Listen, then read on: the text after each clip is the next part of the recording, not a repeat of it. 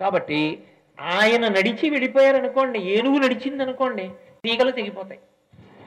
ఆ ఉన్నటువంటి కొమ్మలు అన్నీ కూడా విరిగిపోతాయి. అది వెడుతూ వెడుతూ అడ్డొచ్చిన వాటినన్నింటినీ విరుచుకుంటూ వెళ్ళిపోతుంది. ఒక్క ఏనుగు పట్టగలిగినటువంటి త్రోవలో అరణ్యంలో ఉన్న మిగిలిన ఏ ప్రాణి అయినా పట్టేస్తుంది. అందుకని ఏనుగు ఒకటి నడిచిందా వెనక ఎంతమంది అయినా నడవచ్చు. కాబట్టి ముందు ఏనుగుని నడిపిస్తారు. ఇది దక్షిణాయనం. దక్షిణాయనం అంతా ఉపాసన కాలం. ఉపాసనా కాలం ఏదైతే ఉందో దాని ఎందే ప్రతిబంధకములు ఎక్కువగా ఉంటాయి. అందుకే మన వాళ్ళు దక్షిణాయనంలో పోయాడండి పాపం అంటారు. దక్షిణాయనంలో పోయాడండి పాపం అని ఎందుకంటారో తెలుసా అండి? పిల్లాడికి ఏ ఏ అక్టోబర్లోనో నవంబర్లోనో టైఫాయిడ్ వచ్చింది అనుకోండి అరే టైఫాయిడ్ వచ్చిందా అంటారు. ఇంకా రేపు ఎంసెట్ రాయవలసి ఉంది పిల్లాడు. స్టాప్ వాచ్ పెట్టుకుని నూట యాభై బిట్లు ముప్పై నిమిషాల్లోనూ నలభై నిమిషాల్లో ఆన్సర్ చేయగలిగినంత స్పీడ్ అండ్ అక్యురసీ పెంచుకున్నాడు. ఇప్పుడు తీరా రేపు ఎంసెట్ అనగా ఇవాళ ఒళ్ళు తెలియని టైఫాయిడ్ వచ్చింది. ఇప్పుడు ఏమంటారు అందరూ? అయ్యో పాపం ఇప్పుడే టైఫాయిడ్ రావాలండి అంటారు. రేపు ఎంసెట్ అనగా ఇవాళ టైఫాయిడ్ రావడం మళ్ళీ వాడు ఇంకో సంవత్సరం చదువుకునేటట్టు చేసింది. ఎప్పుడు ఏ కాలమునందు మీ జీవితం పండడానికి కావలసినటువంటి పని చెయ్యవలసి వస్తుందో అటువంటి పని చెయ్యడానికి మీకు అశక్తత కలిగేటట్టుగా మీకు ప్రతిబంధకం ఏర్పడిందో అది చాలా తీవ్రమైన ప్రతిబంధకం. అంతటి తీవ్రమైన ప్రతిబంధకం ఎంసెట్ ప్రారంభంలో వచ్చింది కాబట్టి అయ్యో పాపం అంటారు.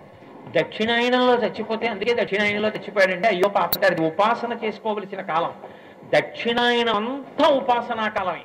అందుకే ఉపాసనలో వీడు నెగ్గుతాడా నెగ్గడా? అంటే ఏం చేస్తారు? పరీక్ష పెడతారు. పరీక్షలో మీరు తగినన్ని మార్కులు తెచ్చుకుంటే పాస్ అయిపోయారని గుర్తు. ఉత్తరాయణంలో వసంత నవరాత్రుల్లో విమానం ఎక్కి ఉత్తర దిశగా వెళ్ళిపోతారు రామచంద్రమూర్తితో కలిసి పట్టాభిషేకానికి. దక్షిణాయనంలో వీడు నెగ్గాడా నెగ్గలేదా? అనడానికి ప్రతిబంధకాల్ని దాటాడా దాటలేదా? ఏమిటి ప్రతిబంధకాలు? ప్రకృతియే ప్రతిబంధకం దక్షిణాయనంలో. ఇప్పుడు చూడండి మీకు ఉదాహరణ నేను చెప్పాలి అంటే దక్షిణాయనం ఇంచుమించు ఆషాఢ మాసంతో ప్రారంభం. ఉపాసన క్రమం ఎలా ఉంటుందో ఆయనమునందు ఉండేటటువంటి ఉపాసనా స్థితిని కూడా అలాగే పెడతారు ఋషులు. గణపతికి ముందు నమస్కారమా గురువు గారికి ముందు నమస్కారమా మీరు నన్ను అడిగారు అనుకోండి గురువు గారికే ముందు నమస్కారం. విఘ్నేశ్వరుడి కన్నా ముందు నమస్కారం ఎవరికంటే గురుగారికి. కాబట్టి మొట్టమొదటి గురువు గారికి నమస్కారంతో ప్రారంభం అవ్వాలి. అసలు గురువు గారికి నమస్కారం పెట్టడం చేత కాలేదనుకోండి ఇక వాడి జీవితంలో వాడు వృద్ధిలోకి రాలేడు. గురువుకి నమస్కరించడమే అన్నిటికన్నా గొప్పది. కాబట్టి గురువు గారికి నమస్కరించేటప్పుడు నువ్వు ఏదైనా బలమైన కారణం చెప్పి నిజమే ఎలా వస్తాడు లేరా అంటారేమోనని మీరు అసలు సాకు చెప్పడానికి వీలు లేని తిథిని నిర్ణయం చేస్తారు. పెళ్ళిళ్ళు ఉండవు పేరెంటాలు ఉండవు ఏమీ ఉండవు ఆషాఢ మాసం. అటువంటి ఆషాఢమాసంలో వచ్చినటువంటి పౌర్ణమి తిథి నాడు ఇంకేమీ లేదు. గురువుగారికో నమస్కారం పెట్టుకోవడం గురు పౌర్ణమి. వ్యాసభగవానుడికి నమస్కారం చేసుకోవడం గురువుగారికి నమస్కారం పెట్టి ప్రారంభం చేస్తే ఆషాఢం దాగానే వచ్చేటటువంటిది శ్రవణ మాసం శ్రావణ మాసంలోకి వచ్చేటప్పటికి ముందు అంతటా ఉన్నవాణ్ణి పరిశీలించడం అనేటటువంటి ప్రక్రియ ఒకటి ప్రారంభం కావాలి. అందుకే శ్రావణ మాసం శ్రవణ నక్షత్రం చంద్రుడు కూడుతాడు అసలు యథార్థమునకు అది విష్ణుతత్వమునకు ఆలవాలము. ఇప్- పరిశీలించిన దాన్ని అనుష్ఠానంలోకి తెచ్చుకుని మీరు ఉపాసన ప్రారంభించాలి అంటే విఘ్నం తొలగిపోవాలి. ముందు ఏనుగు నడిస్తే మీకు దారి దొరుకుతుంది. అందుకని గణపతి నవరాత్రులు చేస్- చేస్తారు. మన వాళ్ళు ఎప్పుడు చేసిన రాత్రులే పగలుండవు మీరు చూడండి గణపతి నవరాత్రులు వసంత నవరాత్రులు మా శివరాత్రి మహాశివరాత్రి శారదావరాత్రులు ఏ ఏమి రాత్రులు? ఏమైనా చేస్తున్నాయంటే రాత్రులు మనం. శుభ్రంగా పడుకుంటాం. సుప్రాతంతో మొదలు ఏవి మొదలెట్టినా. మరి ఇంకా రాత్రులు ఏమిటి? అది తొమ్మిది. ఏకాదశ ఉండకూడదా? దశ ఉండకూడదా? అష్టా ఉండకూడదా? ఉండవు. తొమ్మిది ఉంటాయి రాత్రులు. ఎందుకంటే తొమ్మిది అంకెలలో పెరిగి తొమ్మిది దాటారా మీరు ఒకటి పక్క సున్న అవుతారు పూర్ణమద పూర్ణమి పూర్ణ పూర్ణముదచ్యతే పూర్ణస్య పూర్ణమాదాయ పూర్ణమేవావశిష్యతే. కాబట్టి ఆ తొమ్మిది తత్వములను దాటి పదవదైనటువంటి పరమేశ్వర తత్వమునందు లయమైపోవాలి. రాత్రి అంటే చీకటి చీకటి అంటే ఉన్న వస్తువు ఉన్నట్టు తెలియని స్థితికి చీకటికటి అని పేరు. దొంగ దొంగ తెలియదు ఒక్క దీపం ఉంటే అది దొంగో దొంగో తెలుస్తుంది. అందుకే నవరాత్రులు. ఈశ్వరుని యొక్క తత్వము ప్రకాశించక అంతటా ఉన్న పరమేశ్వరుడు కనపడక నామరూపములుగా మాయ చేత కప్పబడి ఉంటే విశ్వమునందు విశ్వనాథుణ్ణి దర్శించడం చేత కాగలిగినటువంటి స్థితికి ఎదగలగాలంటే ఉపాసనా మార్గమునందు నడవాలంటే ముందు ఏనుగు నడిచి దారిస్తే తప్ప మీరు నడవలేరు. ఆ- చీకటిని దాటడానికి ముందు ఏనుగు నడవాలి. అందుకే భాద్రపద మాసంలో గజముఖుడైనటువంటి వినాయకుని యొక్క ఉపాసనతో ప్రారంభం.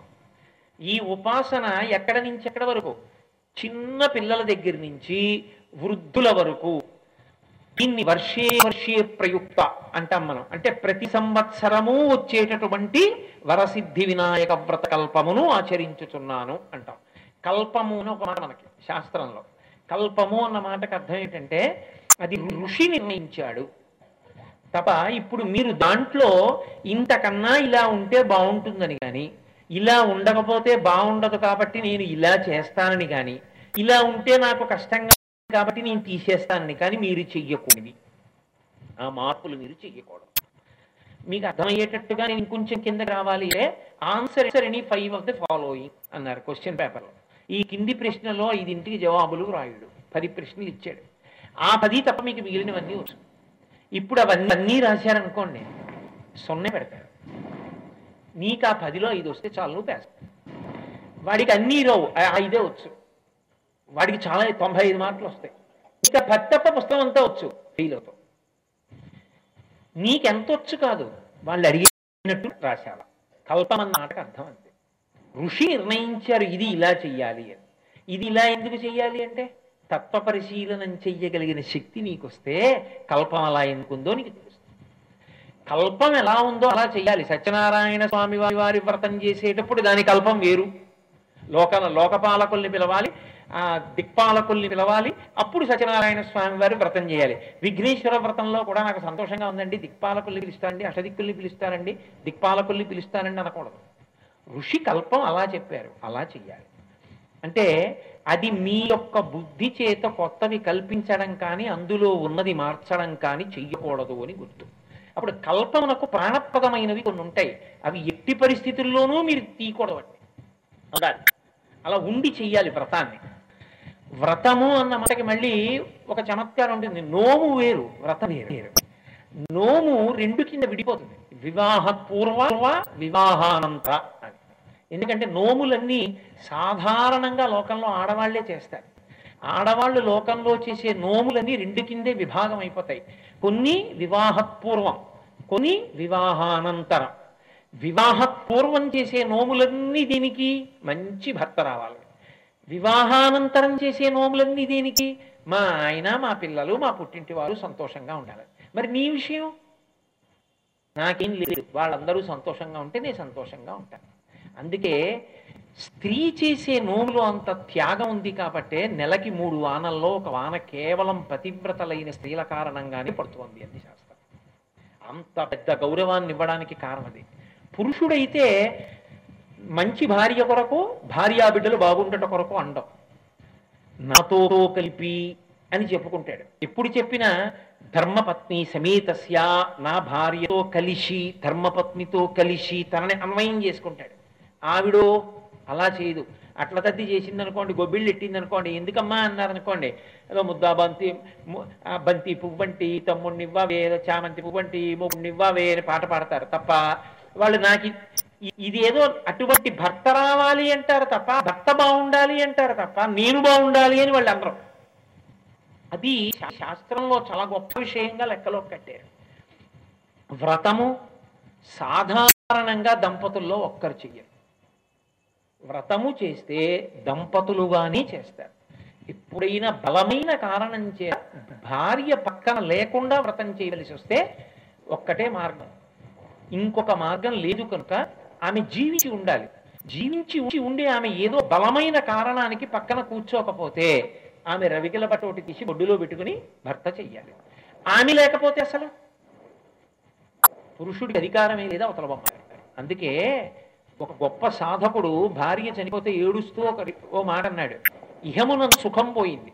ఎందుకని వేళ పట్టున పలహారం పెట్టేవాళ్ళు ఎవరు భోజనం పెట్టేవాళ్ళు ఎవరు సంధ్యావందనం చేసుకోవాలని మడి నీళ్ళు పెట్టేవాళ్ళు ఎవరు ఎంతో అలిసిపోయి వస్తే సేట తీర్చేవాళ్ళు ఎవరు యమునందు సుఖం పోయింది. పరలోకములకు కావలసిన పుణ్యం పోయింది అన్నాడు. లోక పరలోకానికి కావలసిన పుణ్యం ఎందుకు పోయింది? ఇక నువ్వు యజ్ఞ లేదు యాగం లేదు వ్రతం లేదు దేనికి అధికారం లేదు భార్య లేదు కాబట్టి. తన కడుపున పుట్టిన కన్యని దానం చేయడానికి కూడా అధికారం లేదు. అంత శక్తివంతురాలు భార్య. కనుక వ్రతమునందు ఇద్దరు కలిసి చే- చేస్తారు. వ్రతమునందు ఇద్దరూ కలిసి చేస్తారు. సాధారణంగా అటువంటి వాటిలో వర్షే వర్షే ప్రయుక్త ప్రతి సంవత్సరం వచ్చేటటువంటి వరసిద్ధి వినాయక వ్రతకల్పము ప్రతి వాళ్ళు చెయ్యాలి. ఎందుకు చెయ్యాలి? అంటే అంటే అందరూ ప్రతిబంధము లేకుండా చూసుకోవలసిన వాళ్ళే. ఇందులో ఇహమునందు సంకల్పిత కార్యముల ఎందు మోక్షమును చేరడానికి కావలసినటువంటి ప్రతిబంధకములను తొలగతోసుకొని జన్మ ప్రయోజనాన్ని సాధించుకోవడానికి రెండింటికి ప్రతిబంధకాలు పోవాలి. అప్పుడు తప్పకుండా నీ యొక్క- నీ యొక్క అనుగ్రహం పొందాలి. అందుకే రెండు నామములతోటి పూజ చేస్తాం. వినాయకాయ నమ విఘ్నరాజాయ నమ. ఎందుకో తెలుసా అండి? ఇప్పుడు లేదు కానీ ఆ వ్యవస్థ పూర్వం మహారాజులు పరిపాలించినప్పుడు ఆలయంలో ఇద్దరు వినాయకులు పెట్టేవారు. పక్క పక్కనే ఉంటారు లేదా దేవాలయంలో ఎక్కడ ఉంటారు ఇద్దరు ఉంటారు. ఒకరు వినాయకుడు ఒకరు విఘ్నరాజు. అప్పుడు ఇద్దరు ఉంటే దాని అర్థం ఏమిటో తెలుసా అండి? విఘ్నరాజు అంటే విఘ్నమును కల్పించడానికి పెట్టుకుంటారు. ఒక ఆయన్ని విఘ్నమును తొలగించడానికి పెట్టుకుంటారు విఘ్నమును కల్పించుకోవడానికి పెట్టడం ఏమిటండి? మరి చెప్పినంత ఇదంత ఏమైపోయిందండి? విఘ్నాన్ని కల్పించుకోవడానికి పెట్టుకుంటే దోషం కదా అని మీరు నన్ను అడగచ్చు. మిమ్మల్ని విఘ్నం కూడా రక్షిస్తుంటుంది ఒకసారి. ఎలాగో తెలుసా అండి? బుద్ధి సక్రమమై చెయ్యడానికి కావలసినంత మనోజవాన్ని సాధనని చెయ్యలేకపోయాడు అనుకోండి. ఇప్పుడు ఆయనకున్న చంచలమైన భక్తి ఆయనని కాపాడుతుంది ఒక్కసారి ఇది ఎలా ఉంటుంది అంటే నేను మీతో ఒక ఉదాహరణ ప్రస్తావించి అంటే మహాభారతంలో అర్జునుడు యుద్ధం అంతా చేసేసాడు కురుక్షేత్ర సంగ్రామం అయిపోయింది. అయిపోయిన తర్వాత అందరూ చనిపోయారు కదా బావా చాలా సంతోషంగా ఉన్నానన్నాడు. కృష్ణ పరమాత్మ రథాన్ని తీసుకెళ్ళి నదీ తీరంలో ఆపి అన్నారు అర్జున నువ్వు కిందకి దిగిపో. హనుమ మీరు పతాకాన్ని విడిచిపెట్టి వెళ్ళిపో. అట్లా లోపల నీ ధనస్సు ఖడ్గాలు గదలు ఇలాంటివి ఆయుధాలు ఏ ఉన్నాయో అవన్నిటినీ కూడా రథంలోంచి తీసేసేయి. అన్నిటినీ తీసేసిన తర్వాత గుర్రాల్ని కూడా విప్పేసేయి. దూరంగా వెళ్ళి నిలబడు. అప్పుడు నేను దిగుతాను భక్తి అన్న మాటకు అర్థం ఏమిటో తెలుసా అండి? మీతో నేను మనవి చేసే శ్రద్ధ అంటే శాస్త్రస్య గురువాక్యస్య సత్యబుద్ధ్యావధారణ. కృష్ణుడు చెప్పాడు కాబట్టి ఆయన దిగిపోయి అన్నీ తీసేశాడు. హనుమ వెళ్ళిపోయారు గుర్రాల్ని విప్పేశాడు. చెప్పేసిన తర్వాత అర్జునుడు దూరంగా వెళ్ళి నిలబడిన తర్వాత ఇంకేం లేవు కదా గుర్రం రథంలో మనకు కావలసినవి నేను దిగిపోవచ్చా? అన్నాడు. దిగిపోవచ్చు అన్నాడు అర్జునుడు. ఆయన ఒక్క దూకు దూకారు. ఆయన ఇలా దూకారు. ఆ రథం భగ్గు అర్జునుడు తెల్లబోయి ముక్కును వేలేసుకుని బావా అదేమిట రథం అలా కాలిపోయింది ఏమిటని అడిగాడు. అడిగితే కృష్ణ పరమాత్మ అన్నారు అది ఎప్పుడో కాలిపోయింది. కురుక్షేత్ర యుద్ధ యుద్ధంలో భీష్మ ద్రోణాది వీరులు ప్రయోగించినటువంటి అనేకమైన మంత్రపురస్సరమైనటువంటి అష్టముల చేత ఇది ఎప్పుడో తగలబడిపోయింది. కానీ ఇప్పుడు తగలబడినట్టు అప్పుడు తగలబడి ఉంటే నువ్వు తగలబడిపోతాని నా శక్తి చేత తగలబడకుండా దాన్ని ఉంచాను. ప్రయోజనం పూర్తయింది కాబట్టి ఇప్పుడు అనుమతించాను తగలబడిపోవడానికి. ఇప్పుడు మీరు ఒకటి గమనించాల్సి ఉంటుంది. తనను తాను రక్షించుకోగలిగినటువంటి శక్తి అర్జునుడికి లేకపోయినా కృష్ణుని ఎందున్న భక్తి అర్జునుడిని కాపాడేసి నేను ఒకనొక సందర్భంలో ఒక రెండు మూడేళ్ళ క్రితం ఒక విషయాన్ని చూశాను ఇద్దరు బ్యాంకులో ఆఫీసర్స్. అప్పట్లో ఈ సాఫ్ట్వేర్ చాలా ఆకర్షణీయంగా ఉంది. లక్షేసి రూపాయల జీతాలు వస్తున్నాయి. ఇద్దరూ రిజైన్ చేశారు. రిజైన్ చేసి ఇద్దరు సాఫ్ట్వేర్లోకి వెళ్ళిపోదామని. ఒక ఆయన రెసిగ్నేషన్ యాక్సెప్ట్ అయిపోయింది వెళ్ళిపోయి జాయిన్ అయిపోయాడు. రెండో ఆయన రెసిగ్నేషన్ బ్యాంక్ యాక్సెప్ట్ చేయలేదు. చేయకుండా మీది ఒక్క రెండు నెలల్లో తేలుస్తాను నీ విషయం అన్నారు. ఇతను గోల గోల గోల గోల పెట్టి ఎన్నో చోట్లకి వెళ్ళి పూజలు చేశాడు. నా రెజిగ్నేషన్ యాక్సెప్ట్ అయిపోతే బాగును దేవుడి దయ వల్ల యాక్సెప్ట్ అయిపోతే బాగుందని ఇతను వెళ్ళి జాయిన్ అయిన వారం పది రోజులకి సాఫ్ట్వేర్ ఫీల్డ్లో ఒకేసారి పతనం ప్రారంభమైంది. అక్కడికి వెళ్ళి జాయిన్ అయిన ఈ వ్యక్తిని నెల రోజులు తిరగకుండా అతనితో పాటుగా కొన్ని వేల మందిని తీసేశారు. ఇటు బ్యాంక్ ఉద్యోగం పోయింది అటు హైదరాబాద్లో సాఫ్ట్వేర్ ఉద్యోగం పోయింది. అతను నిరుద్యోగిగా నిలబడిపోయాడు. ఈ ఈ బ్యాంకులో ఉన్న ఉద్యోగి రెసిగ్నేషన్ యాక్సెప్ట్ అవ్వని కారణం చేత విత్డ్రా చేసుకుని బ్యాంక్ ఆఫీసర్గా ఉండిపోయాడు. ఉండిపోయి ఈశ్వరుడు ఉన్నాడండి నా అదృష్టం రెసిగ్నేషన్ యాక్సెప్ట్ అవ్వలేదు. కల్పించాడు ఆయన. కానీ విఘ్నమును కల్పించి కాపాడాడు. ఒక్కొక్కసారి నేను బయలుదేరతానన్నవాడు బయలుదేరాడు కారు ఎక్కడ వాడు ఎక్కని కారు ప్రమాదానికి గురై నజ్జైపోతుంది ఈయన బతికిపోయాడు. ఏమనుకోవాల్సి ఉంటుంది? అప్పుడు ఈశ్వరుని యొక్క అనుగ్రహము ఉండబట్టి విఘ్నాన్ని కల్పించి ఎక్కకుండా చేసి కాపాడాడు అని మనం అందుకే శత్రురాజు మీదకొచ్చి పడేటప్పుడు విఘ్నం కలగాలి. విఘ్నం కలిగి అతని ప్రయత్నం సఫలీకృతం కాకూడదు. తనని పాడు చేసే వాళ్ళ యొక్క సంకల్పములు ఫలించకూడదు. అందుకని విఘ్నరాజు వినాయక రెండు శబ్దములతో పూజ చేస్తారు. ఓం విఘ్నరాజాయ నమ ఓం వినాయకాయ నమ. విఘ్నమును తొలగిస్తే వినాయకుడు విఘ్నమును కల్పిస్తే విఘ్నరాజు. ఇప్పుడు ఇలా ఎందుకు వచ్చిందండి తత్వంలో? ఆయనే మళ్ళీ ప్రతిబంధకాన్ని సృష్టించడం ఏమిటండి ఒక రూపంతో అని కంగారు పడకూడదు. ఆయన అలా ఉండడం ఎందుకు అంటే మన అభ్యున్నతి కొరకే. అందుకే రెండు పేర్లతో వ్రతకల్పంలో మనం వ్రతం చేస్తాం. ఈ వ్రతంలో మళ్ళీ వినాయక వ్రతకల్పం చమత్కారం ఏమి అంటే మూడు అటు అత్యంత ప్రధానం. చాలా ప్రధానం మూడే. ఏమా మూడు అంటే మొట్టమొదటిది మీరు చేసేటటువంటి పూజలో పెట్టేటటువంటి నివేదన. ఎందుకంటే మిగిలిన దేవతా స్వరూపాలకి ఒక్కొక్కరికి ఒక్కొక్కటి అవసరం అవుతుంది ఆయనకి ప్రీతి మాత్రం అన్న మాట వాడకూడదు. ఈశ్వరుడికి కూడా ప్రీతి ఉంటే అర్థం లేని మాట. సోమవారం శివుడికి ప్రీతి అండి అంటే మిగిలిన ఆరు వారాలంటే అప్పితే అలా అనకూడదు. అది విశేష శక్తిని ఆవిష్కరిస్తుంది. అంతేకాని ప్రీతి అన్నమాట ఈశ్వరుని ఎందు అన్వయం చేస్తే ఆయన కూడా రాగద్వేషములకు పరిమితం అయిపోతాడు అది దోషభూయిష్టం అసలు. కాదు. కానీ విఘ్నేశ్వరుని వ్రతకల్పమునందు తప్పకుండా మనం పాటించేది ఒకటవది నైవేద్యం. ఎందుకో తెలుసా అండి? ఆయనని మని మనం ఎప్పుడు పూజించినా పిల్లవానిగానే పూజిస్తాం. అందుకే ఆయనకి నామాలలో హేరంబహ అని ఒక నామం. మూకపంచశతిలో మూకశంకరుడు అమ్మవారిని స్తోత్రం చేస్తూ మాటన్నారు మాట అన్నారు. హేరంబేచ గుహేచ హర్షభరితం వాత్సల్యమంకూరయన్ అంటారు. హేరంబీచ గుహీచ అమ్మ నీకు ఇద్దరే కొడుకులు. ఇద్దరు కొడుకులు ఎంత గొప్పవాళ్ళు. ఒకడు హెరంబుడమ్మ అన్నారు. పెద్ద కొడుకు ఉంటాడే. పెద్ద కొడుకు విషయంలో తండ్రి ఒకటి ఎప్పుడు కోరుకుంటుంటాడు వాడు నా మాట వినాల్సి ఉంటుంది ఎందుకంటే నా వంశ గౌరవం వాడి చేతిలో ఉంది కొనసాగింపబడాలి. అందుకని వాడు నా మాట వినాలి అని తండ్రి కోరుకుంటాడు తండ్రి అనుభవం. అందుకే వివాహం విషయంలో కోడల్ని ఎవరిని తీసుకురావాలి అన్న విషయంలో తల్లిది పెళ్ళి చేసుకునేవాడిది కాదు అధికారం. తండ్రిది అధికారం శాస్త్రంలో రామాయణం నిరూపించింది కాదు. రాముడు చేసుకోవాలా? దశరథుడు చెప్తేనే చేసుకుంటానన్నాడు శివధనుడు భంగం తర్వాత కూడా. అందుకే మహానుభావుడైనటువంటి గణపతి హేరంబుడు. హేరంబుడు అంటే ఆయన ఎప్పుడు నాన్నగారి దగ్గర కూర్చుంటూ ఉంటాడు. కొడుకు ఎప్పుడు తండ్రి దగ్గర కూర్చుని తండ్రి చెప్పిన పని చేసి అంత శక్తివంతుడై ఉండి కూడా తండ్రి మాట వింటాడు కాబట్టి అమ్మవారికి సంతోషం. రెండో వాడు గుహేచ అంతటి మహాజ్ఞాని. అందుకని గుహ శబ్దంలో ఆత్మతత్వాన్ని ఎరిగినవాడు ఆత్మతత్వముగా నిలబడినవాడు. బ్రహ్మవిత్ బ్రహ్మైవ భవతి. బ్రహ్మమై ఉన్నాడు అందుకే సుబ్రహ్మణ్యం. కాబట్టి అమ్మా నువ్వు ఎంత అదృష్టవంతురాలివమ్మా? హేరంబేచ గుహేచ హర్షభరితం వత్సల్యమంకూరయన్ మరద్రోహిణి పూర్తే సహభువం. మన్మధుణ్ణి కాల్చిన వాడిని భర్తం చేసుకున్నావు. ఇక నీకున్న శక్తి అంతా ఏం చేస్తావు పిల్లలకి నువ్వేం చేయక్కర్లేదంత వృద్ధిలో వచ్చారు. భర్తకి ఏం చేయక్కర్లేదు మహానుభావుడు. ఇంకేం చేస్తావు మరి నీ శక్తిని అది పరాశక్తివి కదా. ఆనమ్రేషు జనేషు పూర్ణ కరుణా వైదగ్ధ్యముత్తాయ అన్నారు మూకశంకర్లు నీ దగ్గరికి ఎవరైనా ఇలా చిత్తశుద్ధితో చిత్తశుద్ధిలో నమస్కరిస్తే వాళ్ళని అనుగ్రహించడానికి ఉపయోగిస్తూ ఉంటావు నీ శక్తిని అన్నారు. కాబట్టి ఆయన హేరం తండ్రిని ఎప్పుడూ అనుగ్రహిస్తూ ఉంటాడు. అనుగ్రహించడం అంటే ప్రేమతో తండ్రి పక్కన కూర్చుంటాడు. ఐశ్వర్యములలోపల ఐశ్వర్యం ఏది అని అడిగింది శాస్త్రం. తండ్రితో తండ్రి కొడుకు కలిసి పడుకోవడం. ఎందుకో తెలుసా అండి? తండ్రి కొడుకు కలిసి పడుకోవడం అంటే ఏకశయ్యాగతులు కమ్మని కాదు నా ఉద్దేశం ఒక చూరు కింద అని.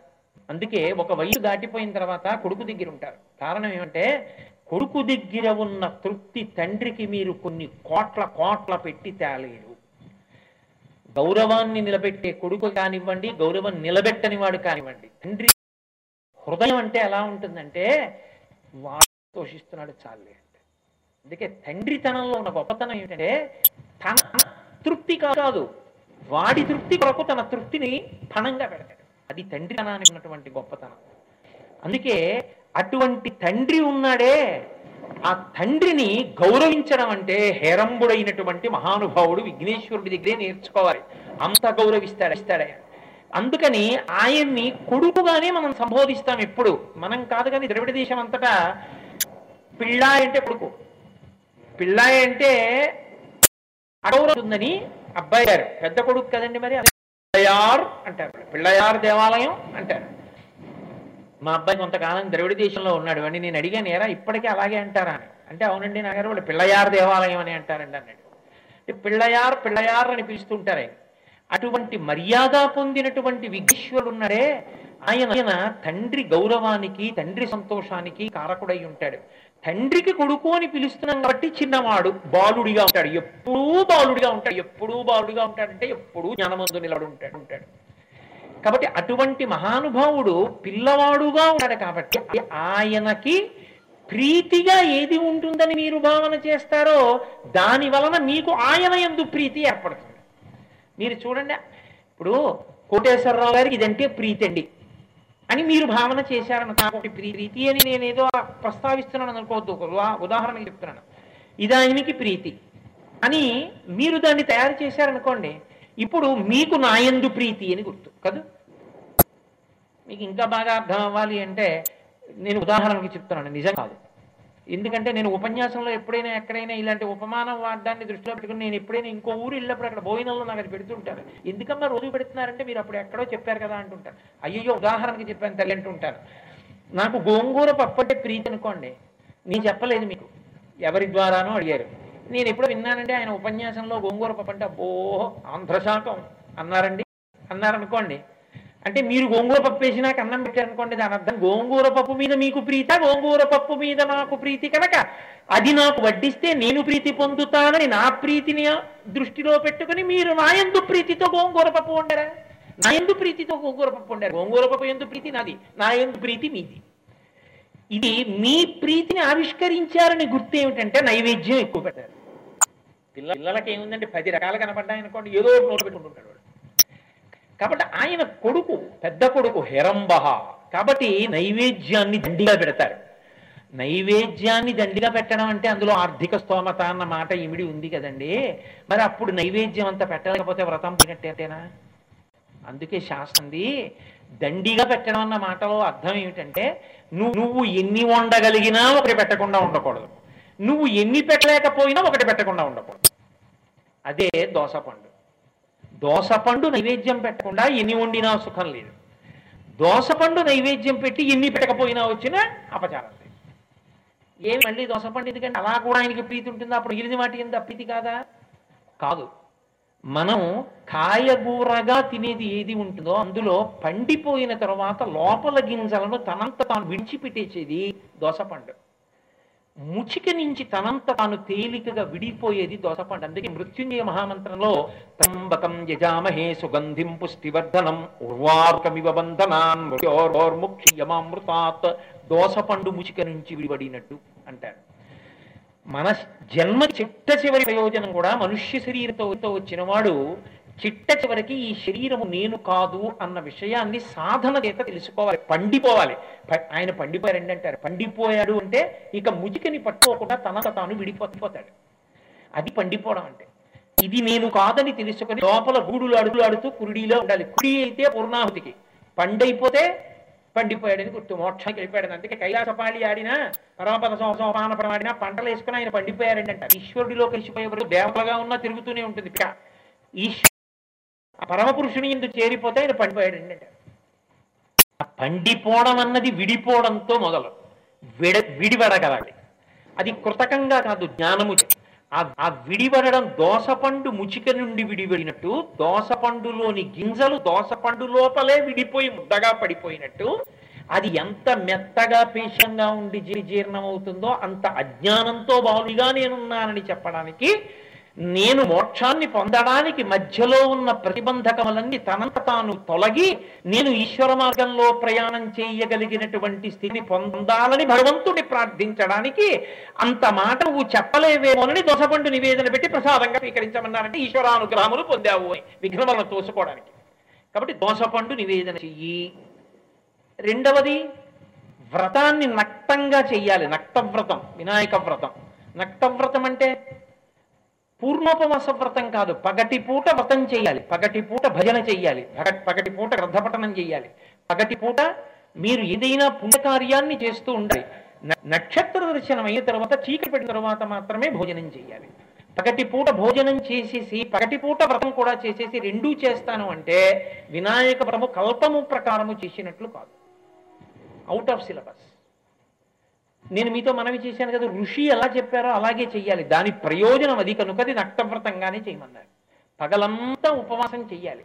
ఉపవాసం అంటే కేవలం అన్నం తినడంగా తినకుండా ఉండడం అని మీరు అనుకో అనుకోకండి. అది అశనం. ఎప్పుడో ఎవరికో పెట్టేది ఇవాళ తినకుండా ఉన్నాడు. ఉపవాసము అన్న మాటకు అర్థం భగవంతునికి దగ్గరగా ఉండడం. భగవంతునికి దగ్గరగా నువ్వు కూర్చోవడం కాదు నీ మనసు జరగాలి. మనసు జరగాలి అంటే మనసు అటువంటి పూనికతో నిలబడాలి అంటే కడుపుకి కంటికి సంబంధం కాబట్టి దీన్ని నింపేస్తే రెప్ప పడిపోతుంది కాబట్టి అలా పడిపోకుండా నిలబడడానికి శరీరము ఈశ్వర కార్యమునందు నిమగ్నం అవడానికి కావలసిన అద్భుతమైన శక్తితో నిలబడడానికి కావలసినంత ఆహారమును మాత్రమే తీసుకుని నిలబెట్టగలిగినటువంటి ప్రజకి ఉపవాసం అని పేరు. యథార్థమునకు యజ్ఞం కానీ హోమం కానీ చేసి మిగిలిన చెరువు తింటారు. అందుకే చెరువు అంటే ఆ శేష ఆ యజ్ఞ పాత్రలో మిగిలిపోయినటువంటి శేషాన్ని తింటారు.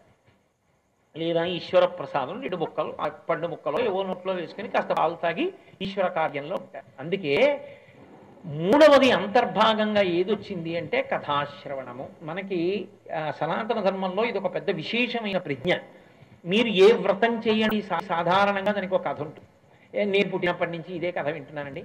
నాకు బట్టి వచ్చేసింది. ఆ కథని మర్చేసి ఇంకో కథ పెట్టకూడదా? ఇప్పుడు అదే కథ కథ చెప్తే మాకు విసుగ్గా ఉంటుంది. ఇంకో కథ పెడతామండి అందులో అంటే అలా కుదరదు. ఆ కథే వినాలి. ఎందుకో తెలుసా అండి? ఆ కథే ఎందుకు వినమంటారంటే అది కృతకముగా రచింపబడినది కాదు. అది యథార్థ సంఘటన ఇతిహాసం ఇతిహాసం. అది అట్లు జరిగింది. అది అట్లు జరిగిన దాన్ని మీరు ఎందుకు వినాలి? అంటే మీరు అలా వింటే బాగా మండుతున్నటువంటి పొయ్యిలో కర్ర పెట్టి తోస్తే రవ్వలు రేగినట్టు మీరు ఎంత వింటున్నారో అందులోంచి మీ సాధనాక్రమాన్ని దిద్దగలిగినటువంటి విషయములు మీకు ప్రచోదనం అవుతాయి అందుకే వినాయక వ్రతం చేసిన వాళ్ళు ఏం వినాలి అంటే ఒక్క శమంతకోపాఖ్యానమును మాత్రమే వినమనుంది. ఇంకా ఏ ఇతర కథని వినక్కర్లేదు యథార్థానికి. ఒక్క శమంతకోపాఖ్యానం ఒక్కటే వింటారు ఆయనకి విఘ్నాధిపత్యం ఎలా వచ్చింది? అవన్నీ కూడా అనవసరం. ఒక్క శమంతకోపాఖ్యానం చాలు. ఎందుకు శమంతకోపాఖ్యానమే వినాలి? అంటే ఆ కథకున్న శక్తి అటువంటిది అందులో ఉన్న విషయాన్ని తెలుసుకుంటే మీ సాధనాక్రమం అంత గట్టి పడుతుంది. మీకు అన్ని ప్రతిబంధకములు ఆ కథని తెలుసుకోవడం వల్లే పోతాయి. నేను మీకు సంక్షిప్తంగా మనవి చేస్తాను. ఎందుకంటే చాలా విశేషంగా దాని గురించి ఇవాళ నేను మాట్లాడడానికి అంత సమయం చాలదు. ఎందుకంటే తీసుకున్నదే గణపతి తత్వానికి రెండు రోజులే తీసుకున్నాం. కాబట్టి నేను సంక్షిప్తంగా అందులో ఉన్నటువంటి రహస్యాన్ని మనవి చేసే ప్రయత్నం చేస్తాను. నా బుద్ధికి అంతేనంత మేర. యమంత కోపాఖ్యానం కృషకథతో ముడిపడి ఉంటుంది. అసలు విఘ్నేశ్వరబంధమైనటువంటి స్పర్శ చాలాసేపు కనపడదు. అది విష్ణు పురాణ స్కాంద పురాణాంతర్గతం ఆ రెండు పురాణముల ఎందు చెప్పబడింది. పూర్వం నిఘ్రుడు అని ఒక రాజు యదువంశంలో ఆయనకి ఇద్దరు కొడుకులు. ఒకడు సత్రాజిత్తు ఒకడు ప్రసేనుడు.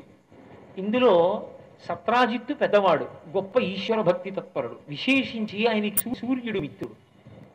ఆయన ఒకనకొకప్పుడు సూర్య దర్శనం చెయ్యాలి అనుకుని సముద్రపుటుని నిలబడి సూర్య భగవాను ఉపాసన చేశాడు. ఉపాసన చేస్తే ఆయన ఆయన ఒక సాకారమును పొంది దిగి వచ్చాడు. సాకారమును పొంది దిగి వచ్చాడు అన్న మాటకు అర్థం ఏమిటో తెలుసా అండి? మీ మాంసనేత్రమునకు పడి పడేటట్లు అన్నది అందులో అంతర్గతం. వచ్చి కనపడలే కనపడలేదా అండి? అలా కనపడతాడా అండి? అని అనకూడదు అందుకే వేదం వేదాహమేతం పురుషం మహాంతం ఆదిత్యవర్ణం తమసస్తు పారే సర్వాణి రూపాణి విచిత్య ధీర నామాని త్వాభివదన్ యదాస్తే.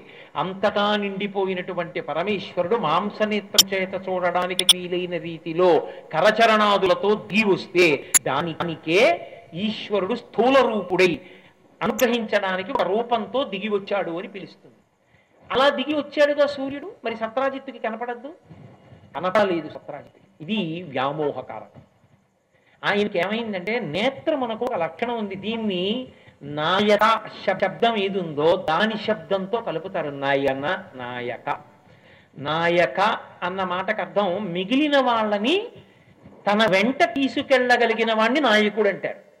వినాయకుడు అంటే విశి విశిష్టమైన నాయకుడైన ఆయన అలా తీసుకెళ్ళగలడు. లోకములలో ఎన్ని గణములున్నాయో వాటికి ఆయన పతి. గణము అంటే ఆ సమూహము. దేవతాగణము ఋషిగణము మనుష్యగణము వీటన్నిటికీ ఆయన అధిపతి. కాబట్టి గణపతి. వినాయకుడు విశిష్టమైన నాయకుడు దేన్నైనా ముందు ముందుటి నడిపించగలడు ఆయన. అటువంటి వాడు. అలా నాయక నయన ఈ కన్ను ముందు దేన్నో చూస్తుంది. మిగిలిన ఇంద్రియాలన్నీ దాని వెనకాల పెడతాయి. కన్ను ముందు బహిర్గతం చేస్తుంది.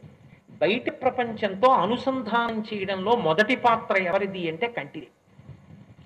కాబట్టి ఇప్పుడు ఈ కంటితో చూడడానికి ప్రయత్నించాడు సూర్యుణ్ణి కనపడలేదే. అప్పుడు ఆయన అన్నాడు అదేమిటి నేను నిన్ను చూడాలని కదా ప్రార్థన చేశాను? నాకు కనపడాలని కదా నువ్వు వచ్చావు? మరి నీకు నాకు మధ్యలో ఈ వ్యవధానం ఎందుకు వచ్చింది? నువ్వు నాకు ఎందుకు కనపడలేదు? అనుగ్రహించడానికి ఒక రూపంతో దిగి వచ్చాడు అని పిలుస్తుంది. అలా దిగి వచ్చాడుగా సూర్యుడు. మరి సత్రాజిత్తుకి కనపడద్దు? కనపడలేదు సత్రాజిత్తుకి. ఇది వ్యామోహకారకం ఆయనకి ఏమైందంటే నేత్రమునకు ఒక లక్షణం ఉంది. దీన్ని నాయక శబ్- శబ్దం ఏది ఉందో దాని శబ్దంతో కలుపుతారు. నాయన నాయక. నాయక అన్న మాటకు అర్థం మిగిలిన వాళ్ళని తన వెంట తీసుకెళ్ళగలిగిన వాడిని నాయకుడు అంటారు. వినాయకుడు అంటే విశి విశిష్టమైన నాయకుడైన ఆయన అలా తీసుకెళ్ళగలడు. లోకములలో ఎన్ని గణములున్నాయో వాటికి ఆయన పతి. గణము అంటే ఆ సమూహము. దేవతాగణం ఋషిగణము మనుష్యగణము వీటన్నిటికీ ఆయనే అధిపతి. కాబట్టి గణపతి. వినాయకుడు విశిష్టమైన నాయకుడు దేన్నైనా ముందు నడిపించగలడు ఆయన. అటువంటి వాడు. అలా నాయక నయన ఈ కన్ను ముందు దే- దేన్నో చూస్తుంది. మిగిలిన ఇంద్రియాలన్నీ దాని వెనకాల పెడతాయి. కన్ను ముందు బహిర్గతం చేస్తుంది. బయట ప్రపంచంతో అనుసంధానం చేయడంలో మొదటి పాట ఎవ ఎవరిది అంటే కంటిది. కాబట్టి ఇప్పుడు ఈ కంటితో చూడడానికి ప్రయత్నించాడు సూర్యుణ్ణి. కనపడలేదు. అప్పుడు ఆయన అన్నాడు అదేమిటి నేను నిన్ను చూడాలని కదా ప్రార్థన చేశాను? నాకు కనపడాలని కదా నువ్వు వచ్చావు? మరి నీకు నాకు మధ్యలో ఈ వ్యధానం ఇంకొచ్చి నువ్వు నాకు ఎందుకు కనపడలేదు? అంతే భాస్కర కాంతి ముద్ద. గారు మహాభారతం చేసి వీరాపురంలో ఆడారు. ఆయన్ని పిలుస్తూ నిరాకరములు ఇష్టయేష దివ్యతంబు ఫలమంగా. తినసమవాగినంతి చక్రవ చక్రయుగ్మరంబ హరిహర భావానుభావంబులొక్కండాగరగిన గటియక అట్ల విదత్త తిమాతియము పెగుండన్ గుట్టెడు మూల కందమనక కిల జగముల కందిరయు జరసమా ఎక్రపుటవయ సరోజములో ముళ్ళ నంబును జృంభంబును వచ్చి పంబింబంబు పూర్వద్రిపై అన్నారు ఆయన కనడేటప్పటి సమస్తమైన మనుష్యగణాలు ఇలా రెండు చేతులు కలుగుతాయి. హృదయత్వం వికిస్తాయి. అలా చెయ్యగినటువంటి సూర్యుని ప్రకాశించింది అన్నది వెలుగుల ముద్ద అటువంటి వాడు విరుతుగా ఎవడి ఆశయం ఉంది కానీ ఆయన సత్రాజిత్తు కర్ణ ఉంటాడు మృతురే వచ్చింది ఆయన వెనక్కి తీయగా సూర్యుడు అన్నాడు. నేను తీశాను వెనక్కి. అయినా నేను నీకు ఎందుకు కనపట్టలేదో తెలుసా? నా మెడలో హారం ఉంది. హారం ముందు శమంతకండి ఇవాళ నేను హారం వేస్తున్నాను. ఇదిగో ఇది తీసి ఈ సముద్రపుడు ఉన్నటువంటి శిల మీద ఇప్పుడు నేను నీకు అన్నాను చూడాడు ఇప్పుడు చూశాడు పడ్డాడు సూర్యుడు. చాలా సంతోషించాడు దేవలోక లక్షణం వాళ్ళు వచ్చారనుకోండి ప్రీతి వచ్చారనుకోండి. ప్రీతి పొంది వచ్చి మీకు కనపడ్డారనుకోండి ఎందుకు పిలిచా అన్నారు అనుకోండి. సంతోషానికి ఇచ్చాను. చాలా సంతోషం మీరు వచ్చారు తాంబూలం ఇస్తాను అన్నాడు కోరి తాంబూలం అంటే డబ్బు కాదు. తమలపాకులు రెండు వక్కలు పళ్ళు పెట్టిస్తాను అని అనుకోండి. తీసి వాళ్ళు అంటూ వస్తే వాళ్ళు అంటూ కనపడే మీకు ఏదో ఏదో ఒక ఆహారంలో ఏమిటి అసలు ఆ మణి? అంత గొప్పగా ఉందన్నాడు అంటే ఆయన అన్నాడు సూర్య భగవానుడు అది అది అగ్ని సంబంధమైన ఉత్పాతములు ఉండవు. ప్రమాదములు ఉండవు. అతివృష్టి అనావృష్టి ఉండవు. లోకము సుభిక్షంగా ఉంటుంది. కానీ దీని విషయంలో ఒక నియమం ఉంది. అంతఃశౌచము బాహ్య శౌచము లేనివాడు కానీ దీన్ని ధరించాడా? ప్రమాదానికి కారణమవుతాడు. వాడు శరీరాన్ని విడిచిపెట్టేయవలసి ఉంటుంది. కాబట్టి ఈ మణిని అందరూ వేసుకోలేరు మణి మంత్రము ఔషధము మూడు ఒకరికి పడిందని ఇంకొకరికి పడదు. ఏదో నాకు దగ్గొస్తే నేను సిరప్ వేసుకుంటే తగ్గిందని పక్కవాడికి ఇచ్చేసినట్టుగా సరిపోదు. ఒక మంత్రము నాకు సరిపోతే ఆ మంత్రమే ఇంకోరికి సరిపోతుందంటదు. వారికి సరిపోయే మంత్రం వారికి ఉంటుంది. ఔషధి ఒకరికి సరిపోతే ఇంకొకరికి సరిపోవాలి లేదు. మణి ఎవరు పెట్టుకోవలసిన మణి వారి. అంతే తప్ప అందరూ ఒకే రకమైన మణి పెట్టుకోకూడదు. కాబట్టి తాను పట్టుకోలేంది తాను పట్టుకునే ప్రయత్నం చేశాడు. నాకు ఆ శమంతక మణి ఇస్తావా అన్నాడు. దానికేముంది ఎలాగో ఇవ్వాలి అడిగో తీసుకో ఇచ్చేసాడు. ఇప్పుడు వెంటనే మెడలో వేసుకుని ఆయన ద్వారకా నగరంలో ఇంటికి వస్తున్నాడు. పాపం ఆ ఊళ్ళో ఉన్న వాళ్ళు అనుకున్నారు అయ్యి బాబోయ్ ఇంత తేజస్సు ఇంత వెలుతురు వస్తోందంటే కృష్ణ భగవాను చూడడానికి చాలా మంది వస్తుంటారు. అలాగే సూర్యనారాయణ మూర్తి వస్తున్నారు ఇవాళ నడిచి వస్తున్నారు అందులో. కాబట్టి కృష్ణుడికి చెప్పాలి. వాడు పరిగెత్తుకుంటూ వెళ్ళి కృష్ణుడికి చెప్పారు కృష్ణ కృష్ణ సూర్యనారాయణ మూర్తి వస్తున్నారు నీ దర్శనానికి. ఆయనకు అన్నీ తెలిసి తెలియనట్టుంటాడు. అన్నీ తెలిసి తెలియనట్టుండడంలోనూ ఏదో చిత్రం ఉంటుంది. అసలు ఏమీ తెలియనట్టు ఉండకుండా అన్నీ తెలిసినట్టు కొన్ని కొన్ని చోట్ల పైకి ప్రకటించడంలోనూ ఏదో చిత్రం ఉంటుంది. అందుకే అది పరిపూర్ణ అవతారం. కాబట్టి ఇప్పుడు ఆయన వస్తున్నవాడు సూర్యనారాయణమూర్తి కాడన్న విషయం తెలిసి కూడా తెలియనట్టుండి ఎదురొచ్చాడు. తీరా తీసుకెళ్ళి కూర్చోబెట్టిన తర్వాత సత్రాజిత్ అన్నాడు నేను సత్రాజిత్తునయా? సూర్యనారాయణుణ్ణి కాను. నా మెడలో శమంతకం ఉంది దీన్ని కృష్ణ భగవానుడు ఒక మాట అన్నాడు. ఈ శమంతకానికి ఉన్న శక్తి ఏమిటి? రోజుకి ఎనిమిది బారుల బంగారం పెడుతుంది కొన్ని సంవత్సరముల తర్వాత నీ ఇంట్లో బంగారం ఏమవుతుంది? ప్రభుత్వం కన్నా ప్రభువు కన్నా నువ్వు ఐశ్వర్యవంతుడు అవుతావు. అర్థశాస్త్రం ప్రకారం వ్యక్తి అంత ఐశ్వర్యవంతుడు కాకూడదు. ప్రభుత్వం ప్రజల దగ్గర పుచ్చుకోకూడదు ప్రజల దగ్గర ప్రభుత్వాలే అప్పు చేస్తే ఇంకా ఆయనకి ఏదో ఉపకారం చేయకుండా మీరు ఎలా ఉంటారు? ఇచ్చిన వాడికి అప్పిచ్చుకున్నారంటేనే కృతజ్ఞతడాలి అందుకే రామాయణంలో ప్రభుత్వాలు పేదవైపోతాయి వ్యక్తులు ఐశ్వర్యవంతులైపోతారు రా కలియుగంలో అవ్యవస్థ వస్తుంది అన్నాడు ఆయన. కాబట్టి నీ ఇంట ఇంత బంగారం పెరగడం అవ్యవస్థ వస్తుంది. అప్పుడు నీ మీద రాజు కన్నుపడుతుంది నీకు ప్రమాదం వస్తుంది. రెండు నీ ఇంట రోగాలు లేకుండా ఉండి నీ ఇంట వాయువు అగ్ని జల సంబంధమైన ఉత్పాతములు లేకుండా ఉండి ఏం ప్రయోజనం? ఊరు బాగుండాలి రాజ్యం బాగుండాలి అలాంటి విషయంలో. కాబట్టి రత్నహారీచ పార్థివ అని లోకంలో ఒక మాట ఉంటుంది. లోకంలో రత్నం ఎక్కడున్నది? రాజుకే చెందుతుంది. అది నీకే ఇచ్చిన రాజుగారిది నీ దగ్గర ఉందంటారు? కానీ నీది రాజుగారు తీసుకున్నారు అందరూ శాస్త్రంలో నీకు దొరికినా అది రాజుగారిది. రాజుది నీకు లెక్క. నీది రాజుగారు తీసుకున్నారని అనరు. కాబట్టి ఇది రాజుగారికి ఇచ్చేసి తీసుకెళ్ళి. అంటే ఆయన అన్నాడు ఇస్తానం లేదు ఇవ్వననం లేదు. ఇవ్వకూడదని మనసులో ఉంది. ఇవ్వను అంటే ఆయనకు భయం. అప్పుడు మరి చోళలీల ఉంది కదా కృష్ణుడు ఎత్తుకుపోయాడు. అందుని ఏమీ అనకుండా ఇంటికి వెళ్ళిపోయాడు. కృష్ణుడు కూడా ఇప్పుడు ఇచ్చేయడం లేదు.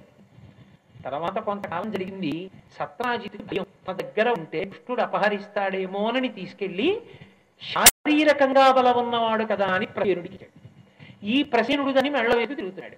ఒకనాడు ప్రసేనుడు కృష్ణుడితో కలిసి వెళ్ళాడు వేటకి. స్కంద పురాణంలో అలా ఉంది. విడివిడిగా వెళ్ళలేదు. ఇద్దరు కలిసే వెళ్ళారు. ఇద్దరూ కలిసి వేటకెళ్ళిన రోజు భాగవత శుక్ల చతుర్థి. ఆ రోజుని విఘ్నేశ్వరుడి యొక్క ఆవిర్భావం గణాధిపత్యం కాదు ఆవిర్భావ తిథి. ఆయన అవతార స్వీకారం చేసిన రోజు పరబ్రహ్మము వ్యక్తమైన రోజు. అటువంటి తిథి నాడు ఆయన యథాలాపంగా ఇలా తల ఎత్తి చూశాడు. అది శుక్లపట్ట చతుర్దశి అయిన కారణం చేత ఇలా తల ఎత్తగానే కనపడేంత ఎత్తులో ఉంటాడు చంద్రుడు.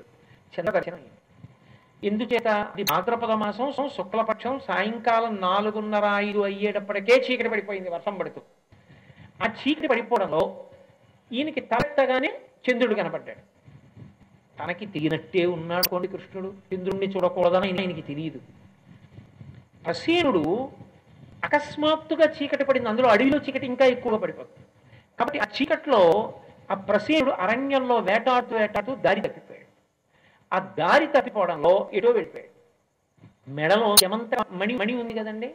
ఆయనకి శరీర అవసరం వచ్చింది. శరీర శరీరంలో ఉన్న పదార్థాన్ని బయటికి విడిచిపెట్టడం. మూత్ర విసర్జన చేయవలసి వచ్చింది. ఆయన మూత్ర విసర్జన చేశాడు. కాళ్ళు చేతులు కడుక్కుని ఆయన ఆచరణ చేసి తమ మీద నీళ్ళు చల్లుకోవడానికి నీళ్ళు లేవు అడిలో అక్కడ. కాబట్టి ఇప్పుడు బాహ్యమునందు అశౌచం వచ్చింది. అశౌచంతోనే మణితో ముందు వెళ్ళాడు ఎప్పుడైతే ఆ మణితో వెళ్ళాడో అశౌచంతో ఉన్నవాడు దాన్ని వేసుకుని ఉండకూడదని సూర్యుడు చెప్పాడు. అశౌచంతో ఏదో వేసుకున్నాడు. కాబట్టి ఒక సింహం వచ్చి ప్రసేనుడు ఇప్పుడు సింహం మాంసాహారి. ప్రసేనుడు మాంసాహారి కావచ్చు. కానీ ఈ ప్రసేనుడి శరీరాన్ని సింహం తింటుంది. అందుకు తినేసింది అంటే ఆశ్చర్యమైంది. కానీ దానికి మణి అంటే దానికి ఆ వెలుతురు చూసి అది అది భ్రమపడింది. ఇది ఏమిటి ఇంత వెలుతురు ఉందని నోట కష్టపెడతారు ఇప్పుడు దాన్ని భల్లూకం చూసింది జాంబవంతుడు.